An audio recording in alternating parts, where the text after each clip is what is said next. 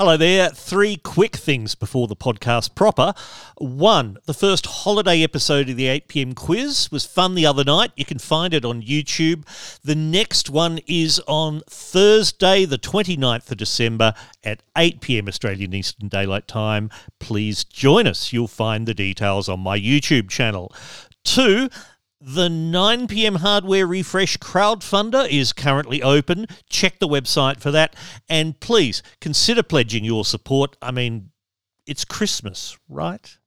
And three, yes, it's Christmas and other holidays. So, my best wishes to you and yours for whichever holidays you celebrate. I'm not a big one for the holidays myself, but I hope you enjoy doing what you do. It's important. The following episode of the 9 p.m. edict contains politics, hope, despair, cardboard animals, and crawling in circles, but no strong language, except in a piece of music. Friday, the 23rd of December 2022. It's no longer spring, not for weeks, so it's definitely time to wrap up the spring series. And today's topic is all things China with Yun Jiang, the inaugural China Matters Fellow at the Australian Institute of International Affairs. In this episode, we talk about China's previously strict COVID lockdown and its intergenerational inequality. To me personally, this whole lockdown business is almost um, locking up young people to protect the older people we state some obvious facts. China is, uh, of course, not exactly a democracy. And of course, we talk about Senator Penny Wong's historic visit to Beijing earlier this week, as well as much, much more. Hello, I'm Stilgherrian. This is the 9 pm Penny Wong Cardboard Dog COVID update with Yun Jiang.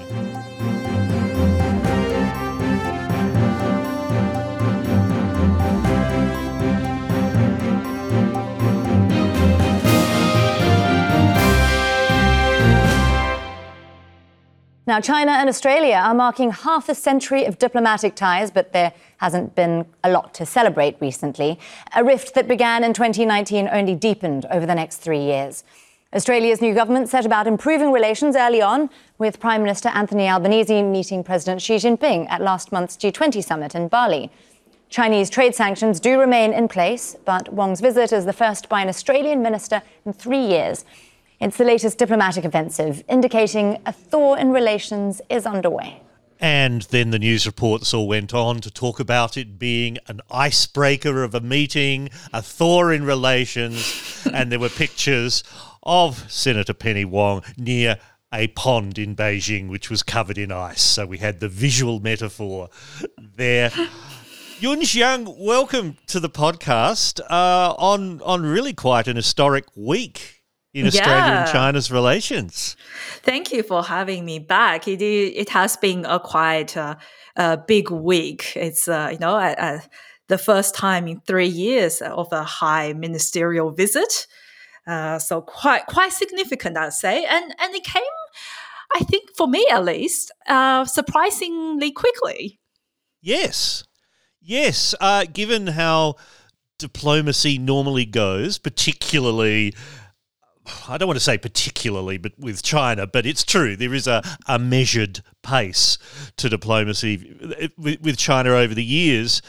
Um, although, if we look at the um, the actual agreed statement, mm. it doesn't actually say very much, uh, but no. it does uh, agree that we will. Uh, we will uh, be talking about six issues in the future w- without any detail of those issues being bilateral relations, which is anything, trade and economic issues, consular affairs, climate change, defence, and regional and international issues. Now, that covers a lot of things. That's almost everything there is between countries, isn't there? Well, that's right. That's just a, a very broad spectrum of issues within a, any bilateral relations, that's, really. That's right. Uh, but I think what, what, what's important is that it does mention things like, you know, comprehensive strategic partnership, which I think under the previous government, especially, uh, they, they, tend to uh, not mention the fact that we do have a comprehensive strategic partnership. Um, and I think the statement also mentioned the restarting dialogues, a yes. few of the dialogues. Uh, Lot- oh, again, lots it's of not a dialogue really words. concrete outcome. No, dialogue was said a lot. strengthening dialogues, respectful dialogue. Yes. I mean, you know, it's diplomatic speak. That's what you kind of expect. That's right, and and and as we say, it was the first visit of any kind in three years, and certainly.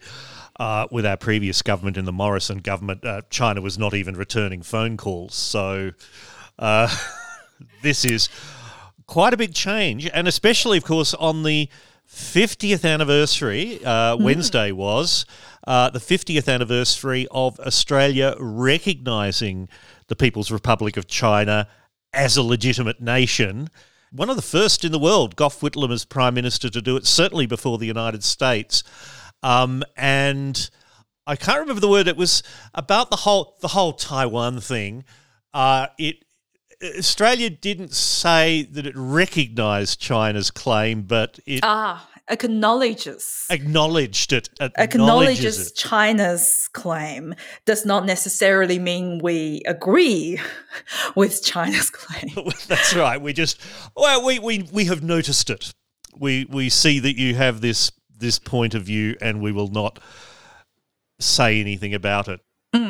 Australia does have this weird dual relationship with China, our biggest cha- trading partner, but at the same time, increasingly, particularly with more American influence, as a a threat, you know, a military threat somehow, and uh, you know that that's been amped up a bit with the whole AUKUS pack, and, uh, new submarines for for Australia, which you know Oh, you, we you don't don't, know have when to be that a will- genius. well, that, that's true. that's true. That that that is still uh, vaporware at this stage. We don't know whether that's going to happen, but there is that sense of an, in, an increased militarization of East Asia. I think we, it's fair to say that there has been an arms race there for some time, uh, not just China, of course, but all the other nations. Yeah, yeah, which you, you kind of what you expect in that, uh, you know, as uh, economic activity uh, as measured by GDP increases, um, of course, defense spending would also increase. Well, yes, yes, and I, I, that's actually a very good way of putting it, isn't it? Really, and as given China's increased GDP over recent years, it's only reasonable, I suppose, that they. Uh, modernise their armed forces because it's not if we go back 50 years it really was the PLA is millions and millions of conscript soldiers and and that's not how military action happens in this century No, that's right. Yes, uh, military technology um, and how we conduct uh, warfare has uh, changed significantly. Um, but in terms of military spending, defense spending, I think if you look at um, some authoritative figures, not just from the Chinese government, but from international analysis, um, as a percentage of GDP, um, China's defense spending is actually quite consistent, quite flat. And I believe it is uh, think it might be lower than Australia's as well as a percentage of GDP. That is. Yes, uh, it is. I've just got the figures here now. Australia uh, is currently spending 2.11% of GDP on defence. China's is only 1.3%. Um, and compare that to the United States, which is 3.74%. Uh, that's, yeah, more than three times uh, China, uh, and they have similar GDPs these days. Speaking of the United States, uh, Australia uh, tends to follow the the American lead when it comes to policy in East Asia, um, which which means we do have this strange dual relationship with with China as our major trading partner, but also uh, seen as a a competitor strategically. Uh, do you see this changing? Um.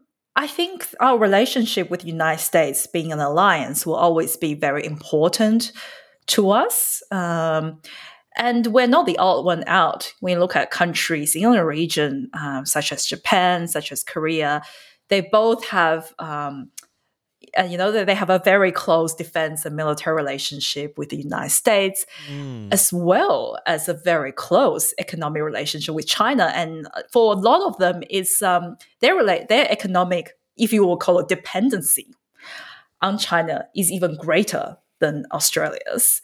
Um, so, in that sense, we're not that different from a lot of other countries in the region.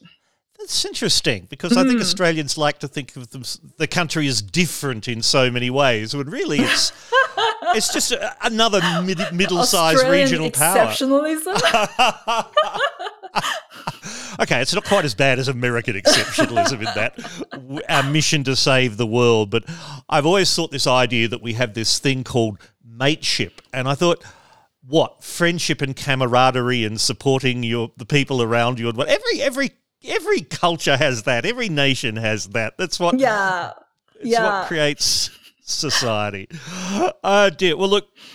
I, I had hoped we would have lots more detail to talk about after the, after those conversations in, in Beijing this week, but no, not yet. But it really is a big change.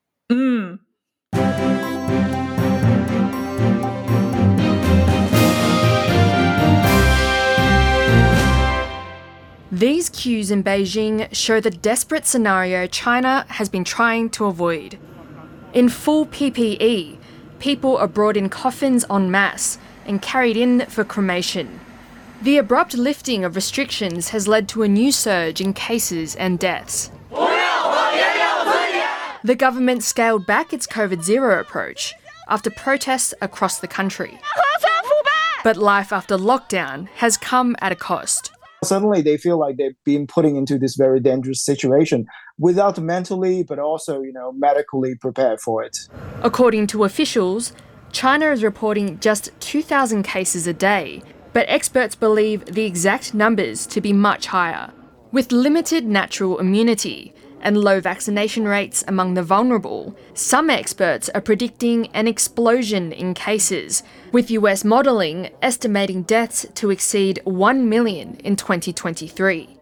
Now, that report uh, from the ABC was from Monday, and we'll come back to those really quite alarming predictions shortly. But looking at all the news stories, Yun, this decision to open up Hmm. Seems to really all be about the economy and especially exports. Is that the case? Um, partly it is about the economy, but it did come on the back of a really intensive protest, widespread protest um, around China. Um, I believe even before the protest, the government was looking at um, opening up the country slowly. Uh, but because of the protests, I think they really um, realized the urgency uh, of opening it up, and they basically um, let everything go, let, let it rip as such. Um, it's quite strange. Just quietly, I hate that term, but that's not really that. It, I mean, but yes, I mean, a friend in Beijing tells me that it's still the case that the Chinese made vaccines are, are nowhere near as effective as uh, those that we're, we're, fortunate enough to have in Australia. Um, and there's this it's, odd it's definitely refusal. not as effective. Yeah. No, but but um, it is still effective in some way. The I think hmm. the real problem is that, especially among the elderly, the vaccination rate is still very ah, very yes. low. And yet they can just go and get it, can't they? Yes. Well, yes. in theory. Uh, yes. Um, um, but I think there there has there is a, vex, a vaccination hesitancy among the elderly. Mm. A lot of them um, are skeptical of um, the government claims um, of it being safe. Um, yeah, unfortunately, uh, amongst especially the elderly population, um, the the the degree and the level of uh, scientific understanding is not as uh, high as we would like. Yes, that's the flip side of China having made so many enormous advances in education in the last few decades. Is the flip side is there is an older and less well educated population um, who probably disagree a lot with their younger children about oh, many yes. things. oh, yes, uh, to me personally, this whole lockdown business is almost um, locking up young people to protect the older people. I think I believe there is a little bit of an intergenerational inequality um, when it comes to uh, China's lockdowns. That is interesting, and we'll we'll talk a bit about some of the young people's uh, reactions and, and behaviours shortly. You mentioned the riots. I remember seeing one story a while back, and I've, I've heard about the quarantine lockdowns. If you suddenly test positive while out and about, then off off to the quarantine camp you go. No matter what you were doing at the time, even if you were taking food back to your family, well, bad luck, you're off. Um, and there was a at one of Foxconn's factory. Now, Foxconn is the largest employer in the world, big electronics manufacturer. Many of the Western uh, electronic brands, and everyone always says Apple, but so many others as well are made by Foxconn. There's one factory. And I forget whether it was in Shanghai or Shenzhen, probably Shenzhen, because everything's in Shenzhen like that. But it, it had 40,000 employees a few tested positive for COVID, and then they were going to, of course, lock down everyone in the factory. They wouldn't be able to leave the factory. Something like 20,000 of those 40,000 workers jumped the fence, mm. and there was a riot. While that was a big one, these riots, riots you mentioned, these were happening all across the country, weren't they? Yeah, it's unfortunately a really common practice um, uh, during the zero COVID policy for factories and companies to basically lock up their employees. So the employees have to sleep um, in the factories and then to work.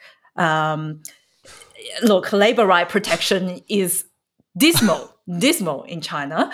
Yeah. Um, and this sort of things, and people work extremely long hours, and of course, as expected, you know, of course, people uh, are fed up with this kind of treatment. I did see mention of this being, you know, public protests at the level not seen since uh, the, the things that led up to Tiananmen Square in uh, 1989, 33 years ago. I mean, is that the case? It isn't the case in that it was so widespread. Um, so protests in China um, has been continuously happening. You know, where we don't hear that often in the West, but people in China do protest. Usually, though, it is on local issues. For example, some kind of uh, pollution issues, environmental issues, or financial issues. And what the central government usually do then is to blame the local government uh, when something goes seriously wrong. Um, but this time it is a little bit different because it ha- was quite widespread.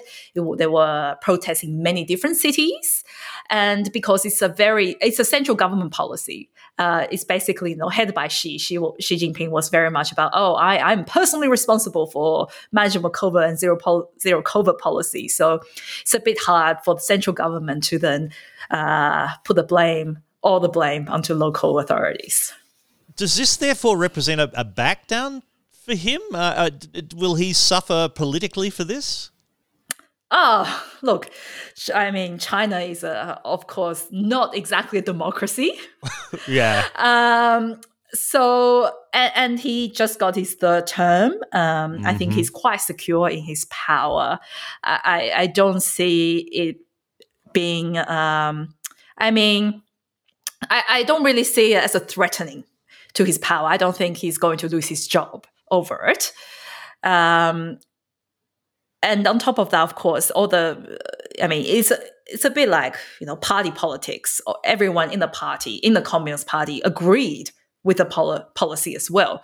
Um, so, I think in over the next few days and next few weeks, I'm sure the Communist Party will come out with some kind of rationale to um, to justify why it has. Uh, acted the way it did and how that uh, basically everything's under control. I mean, that's that's pretty common for uh, common rhetoric um, from the from the party. And yet, as we, we heard some of those uh, models come out, maybe a million people will die. Half a million was one of the better efforts. Is China equipped to handle that? I mean, part of the, the, the problem I saw uh, with this sudden lifting of the, the restrictions is that it happened so quickly, hospitals didn't have time to prepare. They knew, obviously, if you lift the lockdown, there are going to be more cases. Mm, uh, yeah. And so on. And, and no one was ready. And of course, we, we have now shelves in pharmacies in Australia. You can't get paracetamol because yeah. people with relatives in China are, of course, sending it to China. as they've done in the past with baby formula and Yeah. You know a whole range of things when when there's been a, a quality or supply problem. Yeah. Yeah. Well, the thing is, China had what three years now to prepare. Yeah, but it didn't. It didn't use that time. I, I personally, I think it didn't use that time wisely to, you know, increase the capacity of its health system. Um, it's the health system is still really not up to scratch in terms of, you know, ICU beds, in terms of primary healthcare. There is no equivalent of uh, primary healthcare, you know, general practitioners in China. Most people, when they get sick, they have to go, they basically go see a specialist, and sometimes they have to line up for a very, very long time to see a doctor. Um, so these kind of problems means that it is very hard for China to handle any kind of uh, health crisis. But for the last three years, they, they don't seem to be using that time wisely to increase that capacity. yeah. It's it's it's put you in quarantine and come back, but that becomes an an endless cycle. That's right. They used it all on quarantine and on testing Yes, rather than, you know, on vaccination and on improving healthcare system. there there are certainly some lessons there, and I hope uh, I I hope not too many people learn them the hard way. Well, on that uh, somewhat somber note, let's uh, take a break and do the housekeeping.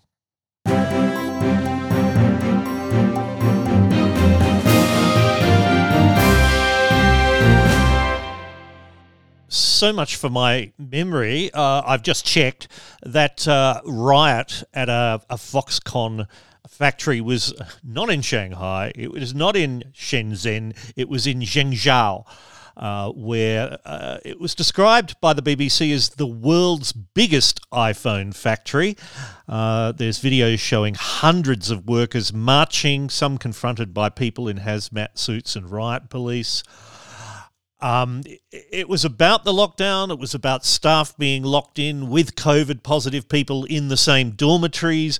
Uh, there was also a pay dispute, so it's it's more complicated than just the COVID. But those um, lockdowns, quite the thing. Well, then, on to the housekeeping. Um, this is finally the final spring series episode, even though we're nearly a month into summer. So, thank you to all the people uh, who contributed to the spring series crowdfunder. Thanks this episode, uh, because, you know, you, dear listener, make this podcast possible through your uh, generous contributions. Thanks this episode uh, to Dave Gorkrager, whose uh, subscription, his Edict 02 Schooner annual subscription, uh, renewed. Uh, thanks, Dave. Also, thanks to Edwin Grutius and Carletta Abianak. Uh, who also threw some dollars into the, the tip box. If you'd like to join them this time, you, I mean, there are tips, but if you were listening uh, within sort of real time. You know what I mean. If you're listening currently, my current crowdfunder is the 9 p.m. hardware refresh 2023 because uh, the MacBook Pro that I use, well, for this and for everything. Uh, which you got for me uh, seven and a half years ago. Well, it's now seven and a half years old. Um, it might explode soon because the batteries have gone. Uh, should be right for another uh, few weeks. Uh, so, if you would like to contribute to its replacement, that's the 9 p.m. hardware refresh 2023. Go to either the 9pmedict.com slash refresh 2023. Go to stilgherrian.com. You'll, you'll see it there. At the time of recording on Friday uh, lunchtime, we're 80% of the way to target one. That is fabulous. Thank you all. I'd love to hit that that first target before Christmas, um, and I think it's possible. Uh, I I really would like. Well, the campaign goes until Australia Day. I'd there's a further target, so I'd love it to just steadily go all the way up to target four, maybe even beyond. But target one before Christmas, wouldn't that be that be lovely? The 9pmedict.com slash refresh 2023. And now back to Yun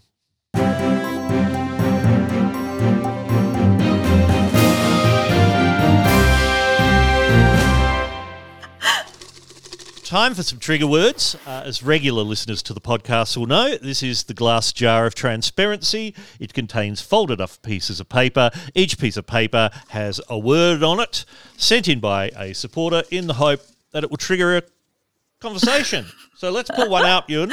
Oh dear. Gavin Costello, who's a regular supporter, hi Gavin, uh, has sent in the word wide body. Now, Wait, what? What? what? wide Why? body, uh, wide body, W I D E B O D Y, and I assume he's referring to wide body jet aircraft.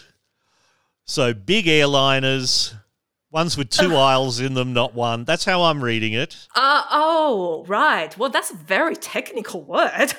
I Yeah, never well- heard of it before. Oh, okay. Well, yes, uh, wide body jets are the big airliners that have two aisles down them rather than just one Oh, down the middle with three oh, seats either okay. side. So Okay. yeah. Well, funnily enough, I, I have a, a a China related angle for this. And this I'm going to cheat a bit and lead into one of your reports on this. Because up here in the Blue Mountains, west of Sydney, tourism is one of the biggest economic factors and one of mm. the most important sectors was the rapidly growing Chinese middle class doing a week a week in Australia and they'd come to Sydney and one day they'd do the Opera House and Sydney Harbour Bridge and another day they'd go to the zoo and then mm-hmm. another day they'd do a trip up to the Blue Mountains Oh, and okay. do some things. And then then then after 3 days in Sydney they'd do the Great Barrier Reef and then they might mm-hmm. do Uluru and then it'll you know I've never been to Uluru still. neither have I. Oh, Isn't that terrible? Um, yeah, that is terrible.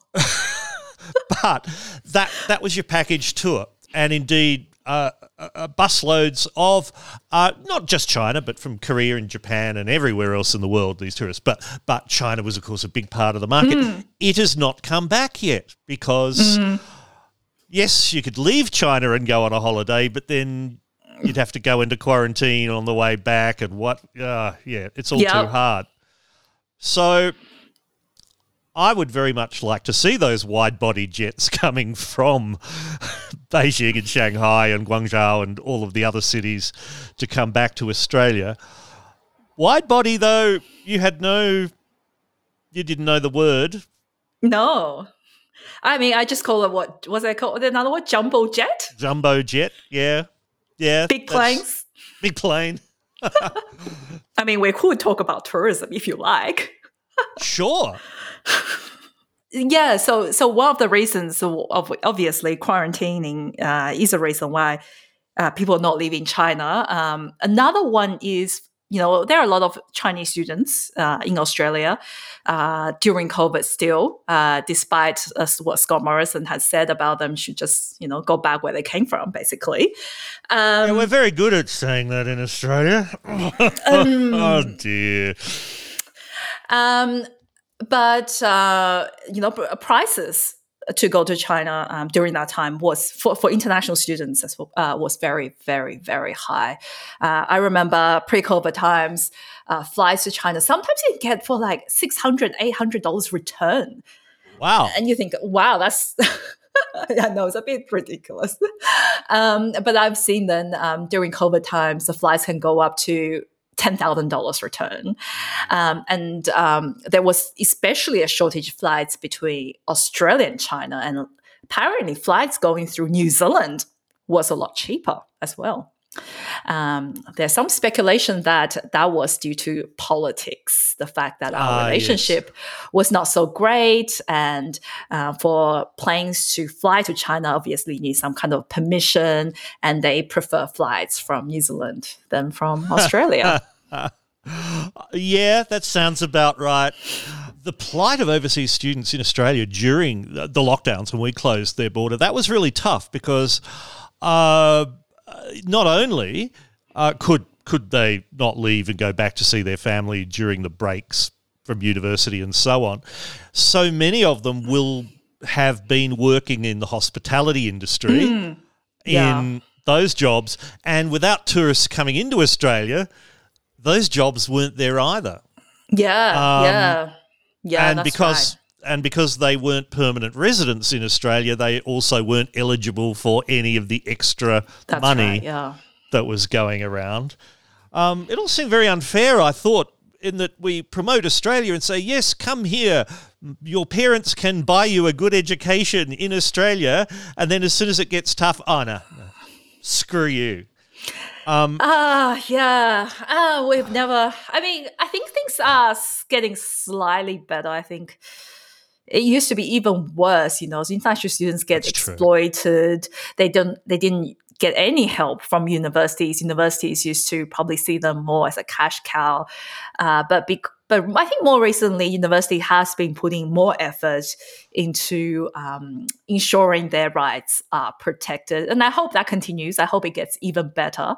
Um, and and one problem as well with international students having such negative experience in Australia is that they become more nationalistic. So a lot of them, before they come to Australia, had a very rosy view of Australia. Uh, they think, you know, we, we, we're in the West, we, we enjoy good life, we have freedoms, but then when they encounter discrimination, when they encounter things that, you know, um, people not obeying labor rights, labor laws, then they, they then see, oh, well, clearly Australia is a not very good country. And then they become more nationalistic and start to basically defend China on everything.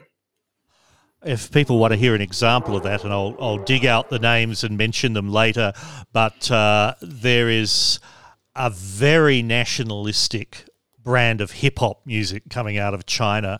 They are saying things about white people. Um, which, if we said them about black people or brown people, we would be immediately cancelled as outrageously racist. Um, Yeah. and that's a real movement.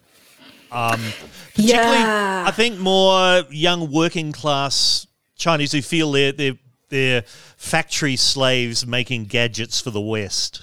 Oh, okay. So instead, it's a bit like Trumpism. Instead of you know seeing us through a lens of uh, structural exploitation, global capitalism, they're seeing us through a lens of race. Yes, You know, the foreigners are to blame for everything.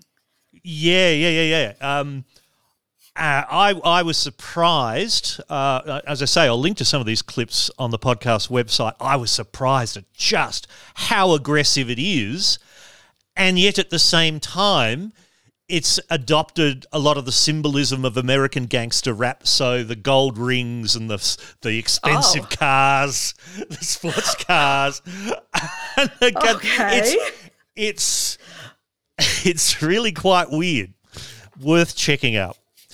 You also, in your work, Yun, with the Australian Institute of International Affairs at the moment, did a report on China attracting scientific talent. And this this does kind of cross over to the whole international student thing. China, of course, big country, big research program, lots of research, but it's not getting the crossover of the exchange of researchers coming to China to Well, at least part. not permanently. So China Hmm. have always had a brain drain problem, uh, where Hmm. a lot of their top scientists and other talents leave the country to go to other countries, and most, a lot of them go to the United States, and they Mm-hmm. tend to stay there.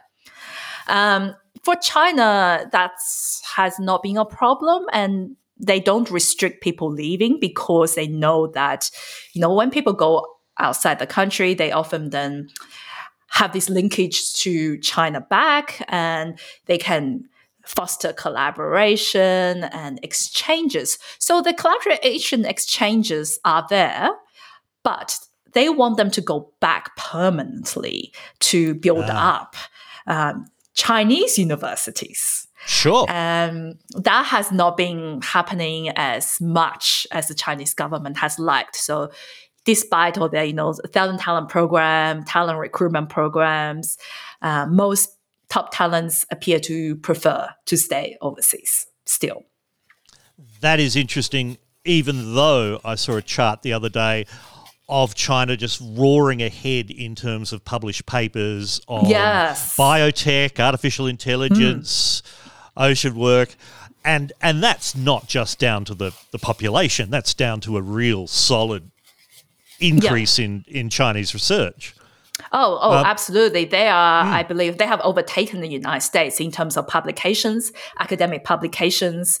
Um, in a lot of fields, um, they are the leader, world leader in in, in a lot of fields now. Um, so they have overtaken um, the United States.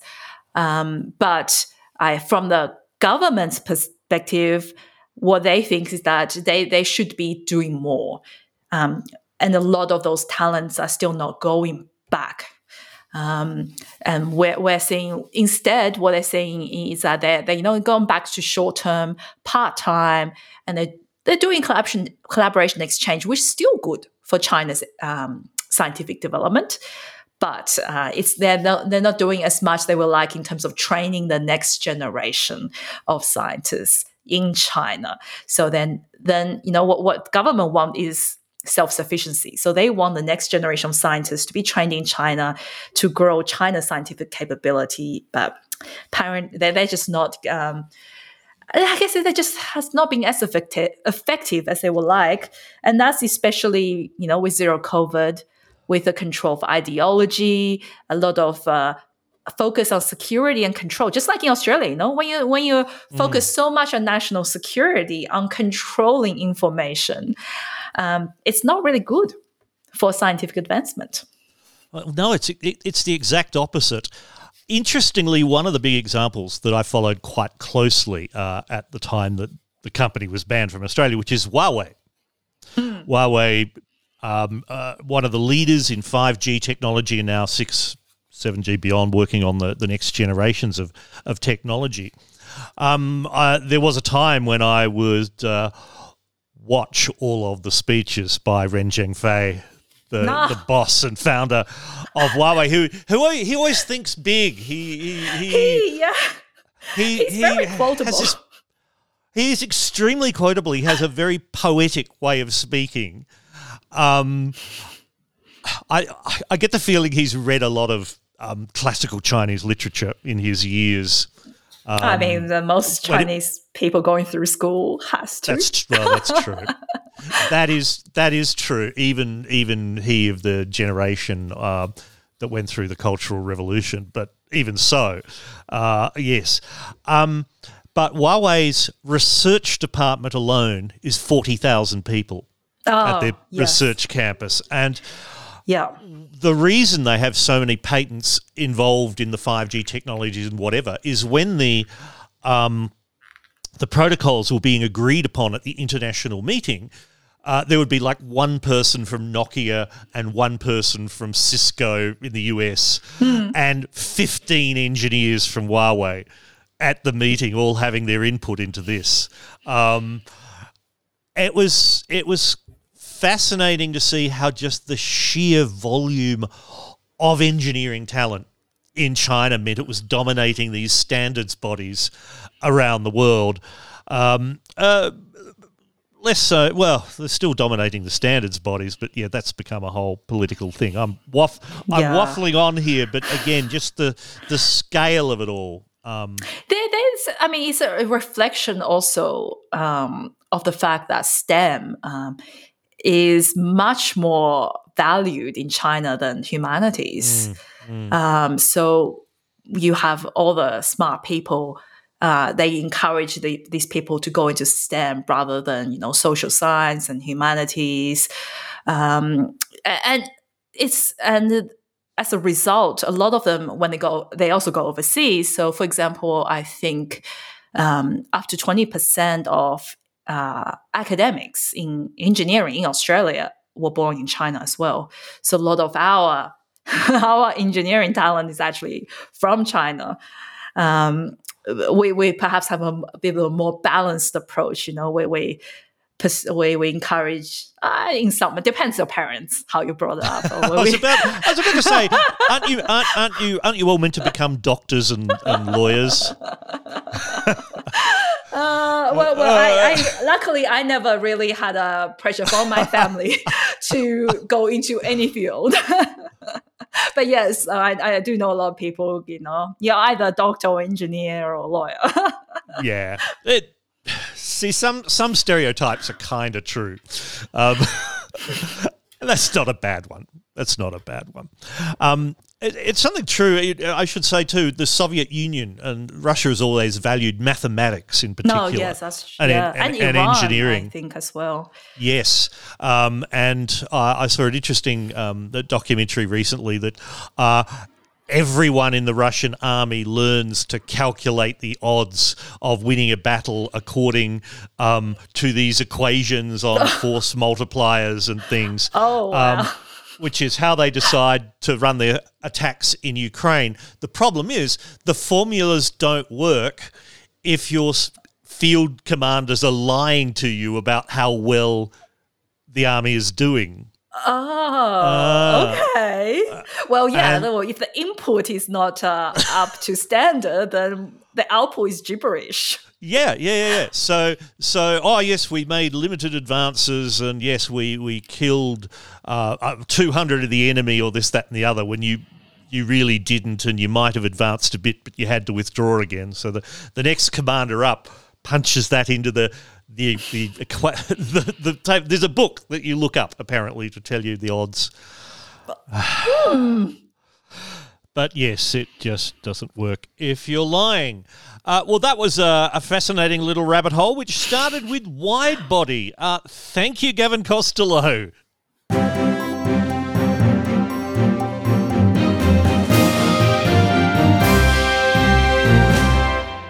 That aggressive um, anti foreigner hip hop uh, I mentioned just before. I've just looked it up. I was thinking of a story I read and a video I saw back in 2017, five years ago. Um, and it's from Chengdu, which is the capital city of Sichuan province. And in particular, an artist called Fat Shady. Um, who I was just looking at the Chinese transliteration of his name, and I was going, Shay, how does this pronounce? Shay, Shay, and they went, oh, Shady. It, it's just anyway, Fat Shady from Chengdu. In 2017, he released this track called Whack La Wai. Now, whack as in just whack as in bad hip hoppy term for put down, right? And La Wai is a semi, uh, well, it means old foreign, but it, it's a, a, not polite way of referring to a to a foreigner.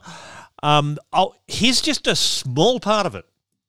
挂了喂，挂了喂，好多挂了喂，挂了喂，挂了喂，好多挂了喂，挂了喂，挂了喂，好多挂了喂，抛开挂了喂，抛开挂了，抛开挂了喂，外国的朋友来中国，都晓得我们有票儿，都晓得我们有妹儿，外国的朋友啥子挣都有，为挣钱啥子都会点儿，长得高的都是模特儿。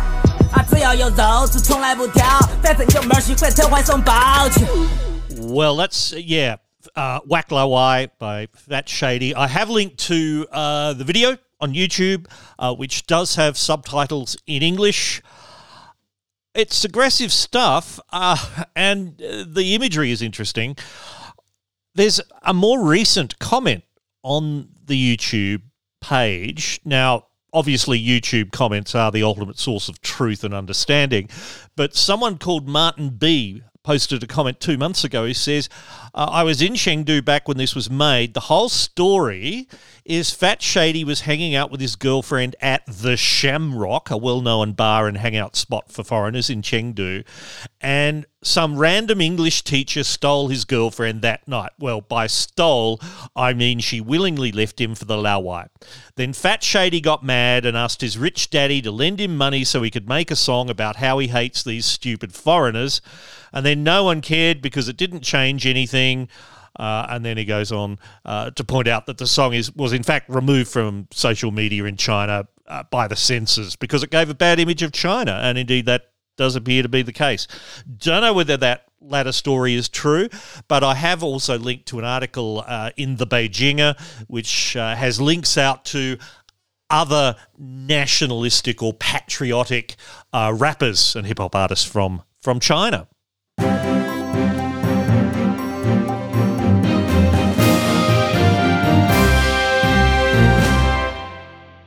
Now, Yun, your other report this year was uh, about Antarctica, China's claims on Antarctica. Now, uh, just before I, uh, go into this, I will mention that we had uh, Dr. Liz Buchanan on some months back too, talking about Hmm. Australia and Antarctica too. Uh, that's a fabulous episode to listen to.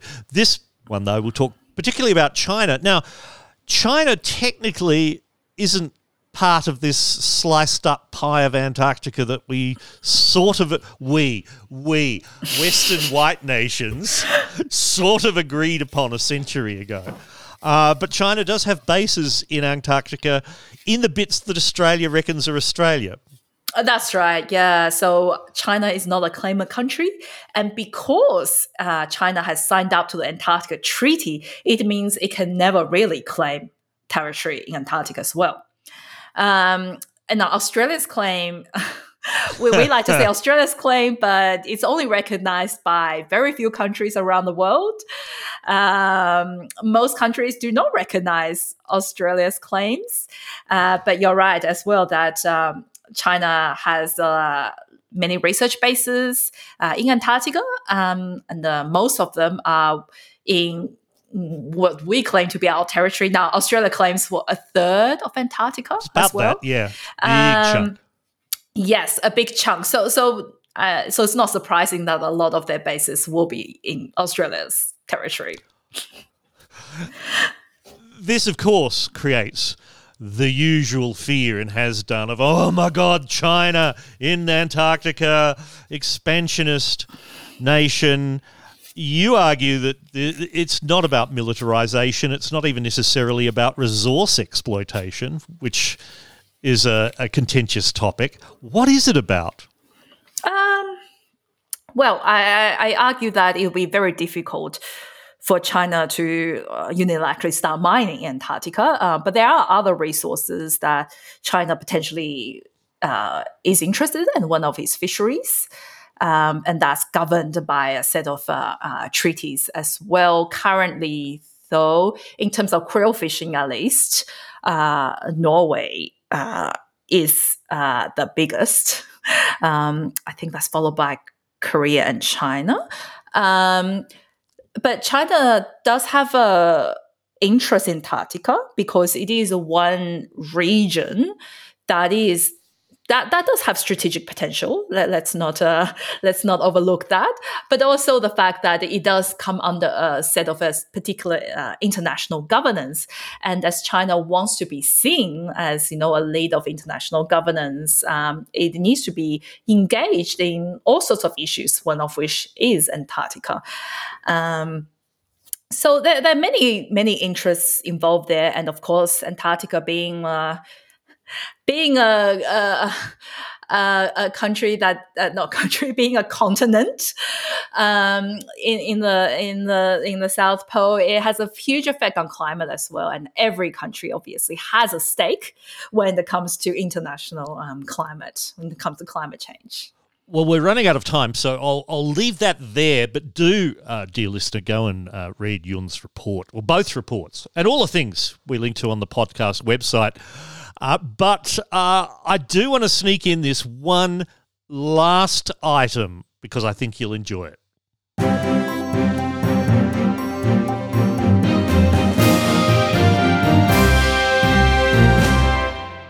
During the lockdown, students in universities across China have practiced strange activities such as making paper dogs, crawling in the playground late at night, and doing crazy literature.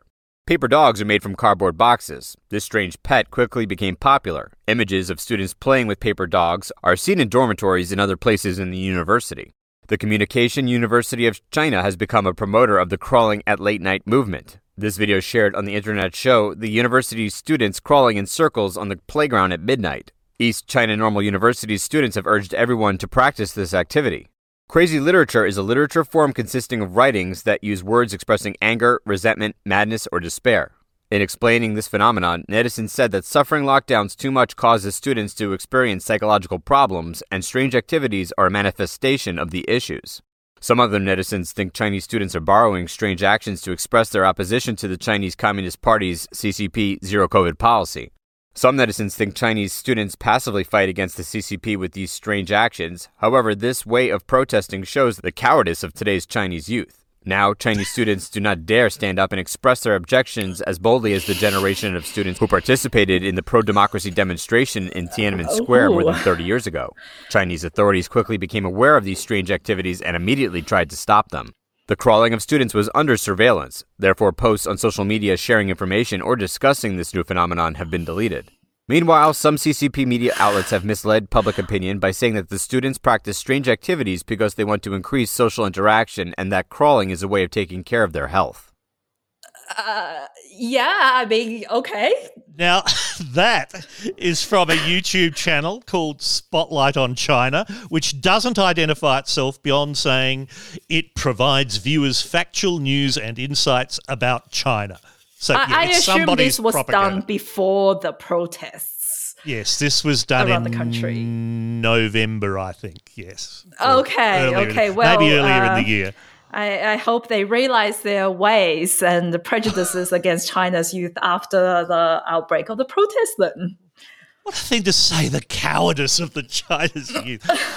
but uh, the crawling in circles thing, uh, this was supposedly um, a, a passive process, I suppose, against the the 966 movement or the 966 philosophy of working from 9 a.m. to 6 p.m. 6 days a week.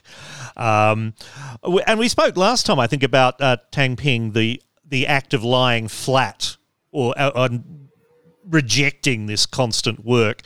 Uh, I, th- I think crawling in a circle is is again meant to symbolise fruitless activity in the factory, but your life in fact goes nowhere.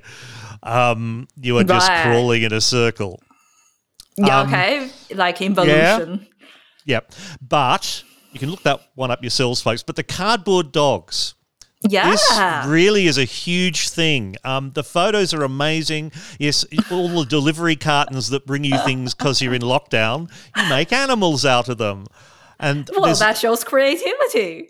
that's right. And, And you know, pet industry is huge in China now. I remember you know, when I was in China, which lived in China at least, uh, which was more than 20 years ago now, um, hardly anyone had pets. But nowadays, ah, so many people have pets. Um, as a cat lover myself, I Uh-huh. unfortunately I locked out my cat from my room for this. Um, I, I have a cat, a ginger cat called uh, General Meow. Um, but yeah, cats, uh, cats and dogs, very, uh, very popular amongst the middle class in China, and, and as pets, not just as guard dogs in rural regions. Um, so I, I, I can see why people, you know, want is want uh, to have a cardboard pet if they don't have access to a real one.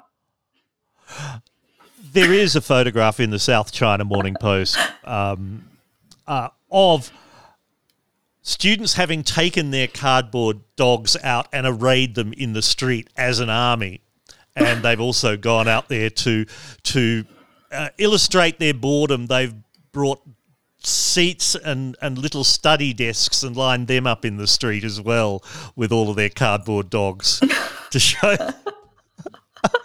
um, I think that, I think it's fun, and I I think saying you, making a cardboard dog or crawling in a circle means you're too cowardly to take on a Tiananmen Square style situation. I think, come on.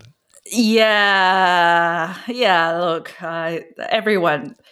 Uh, lockdown is obviously psychologically uh, hard for for young for for many people, including young people, and of course they they want to cope any way they can. Uh, we will do the same. I think we had Australians complaining that kids in year 11 and year 12 at school, oh, they're not going to have a normal growing up because of the, the kind of restrictions in Victoria and, and in Western Sydney. And I look at what had been happening in China up until only, well, a week ago, really, and thinking, "Guy- guys, you've got nothing to complain about. These young people have just had three years of stuff where people are, you know, welded into their apartment Oh. buildings and Yeah. the the thing Can't that, leave that- the home to even for grocery shopping. You know, at least Yeah. in, even in Victoria, you are allowed to leave your home to get groceries. yeah It's it's crazy. Look, we could talk for hours, obviously, but we should we should wrap it there.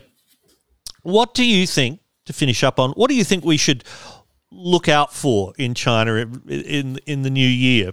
Well, it's not Chinese New Year for another month, but That's true, actually. Yeah, Yeah. came. I think next Chinese New Year is actually quite early next year. early. It's quite End early of, this year. End yeah. of January. Uh, yeah.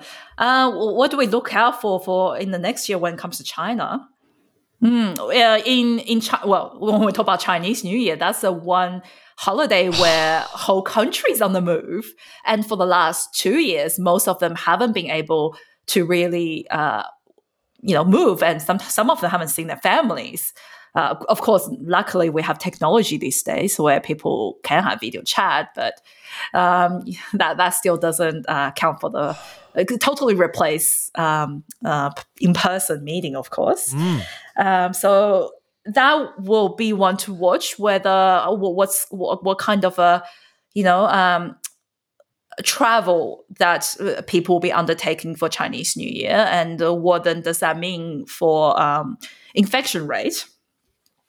Um, so I guess that that will come. Uh, international engagement for travel, especially you know, in, since we're outside China, I haven't seen my family for a long time. I would very, very, very hope to see them next year, sometimes next year.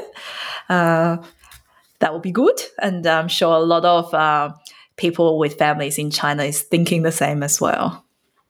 I think the the more I thought about it as you were speaking, I thought, yep, the COVID will be the thing that shapes the next year for China. That the the diplomatic things, well, they're- already underway. We kind of know what they are. We kind of know who the players are. Uh, the world's attention is really on on Ukraine at the moment and and that part of the world uh, for conflict. We've got oil prices to deal with, um, gas prices to deal with, although that doesn't affect China quite as much. Um, eh, COVID. We have ended on another sad note, Yun. COVID and people getting it, but uh, let's let's call it the hopeful one of families Yes, getting hopeful. it together for the Hopeful first one. time in three years. Yun Jiang, thank you so much for your time. It's been a lot of fun. Thank you, thank you. Well, that's all the edict for now. I, I should quickly mention I, I mentioned the 966 philosophy before. It's actually 996, 9 a.m. to 9 p.m., six days a week. No wonder the kids are crawling in circles. Uh, all the links at the 9pmedict.com. Please support the 9pm hardware refresh 2023. I really do need a new computer before it explodes. Uh, so drop over there and, and do the needful. The next episode, well, I reckon I might do a bit of a, an end of year thing uh, before New Year's Eve. But until then, I'm Stilgherrian. Wash your hands. The 9pm edict is a skank media production. Sorry.